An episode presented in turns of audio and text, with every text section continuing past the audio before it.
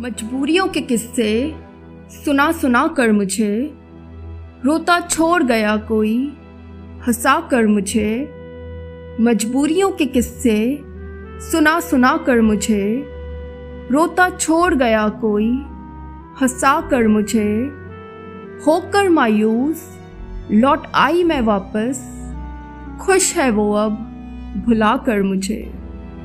दोस्तों, अगर कोई महबूब अपने प्रेमी की दिल के टुकड़े कर उसे छोड़ जाता है तो उसके दिल को बहुत गहरा सदमा पहुँचता है।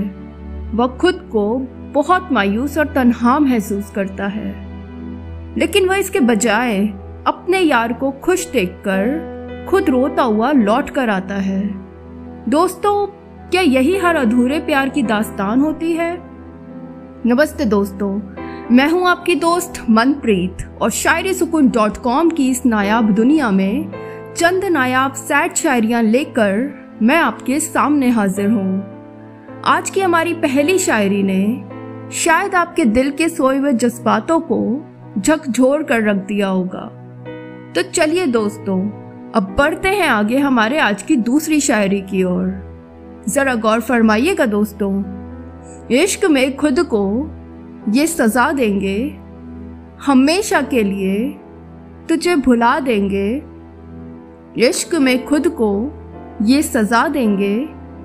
हमेशा के लिए तुझे भुला देंगे।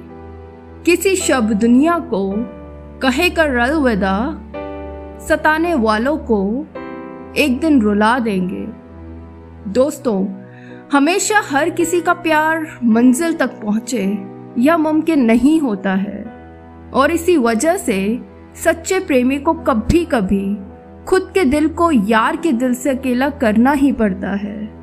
और इसी वजह से दुनिया से सताया गया कोई आशिक परेशान होकर मौत को ही गले लगाना चाहता है।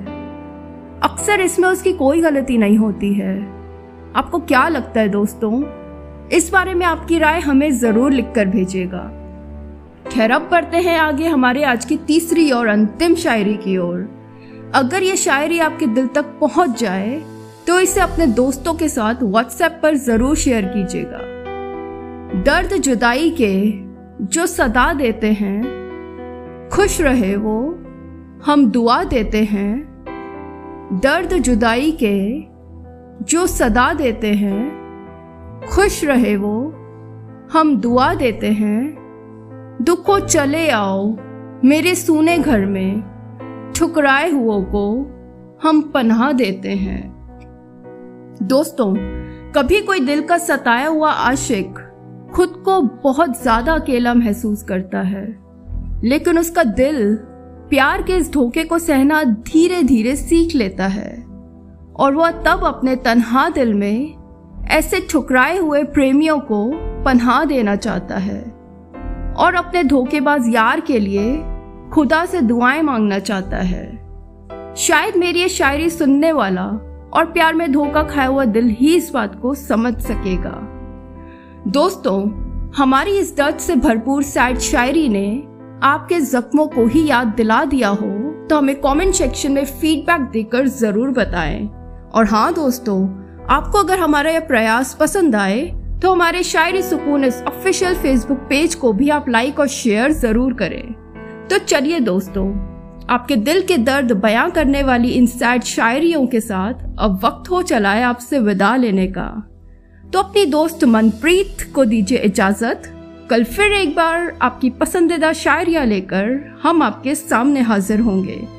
तब तक खुश रहिए, प्यार बांटिए, हमेशा पॉजिटिव रहें और अपना और अपनों का खूब सारा ख्याल रखें। बहुत बहुत धन्यवाद दोस्तों।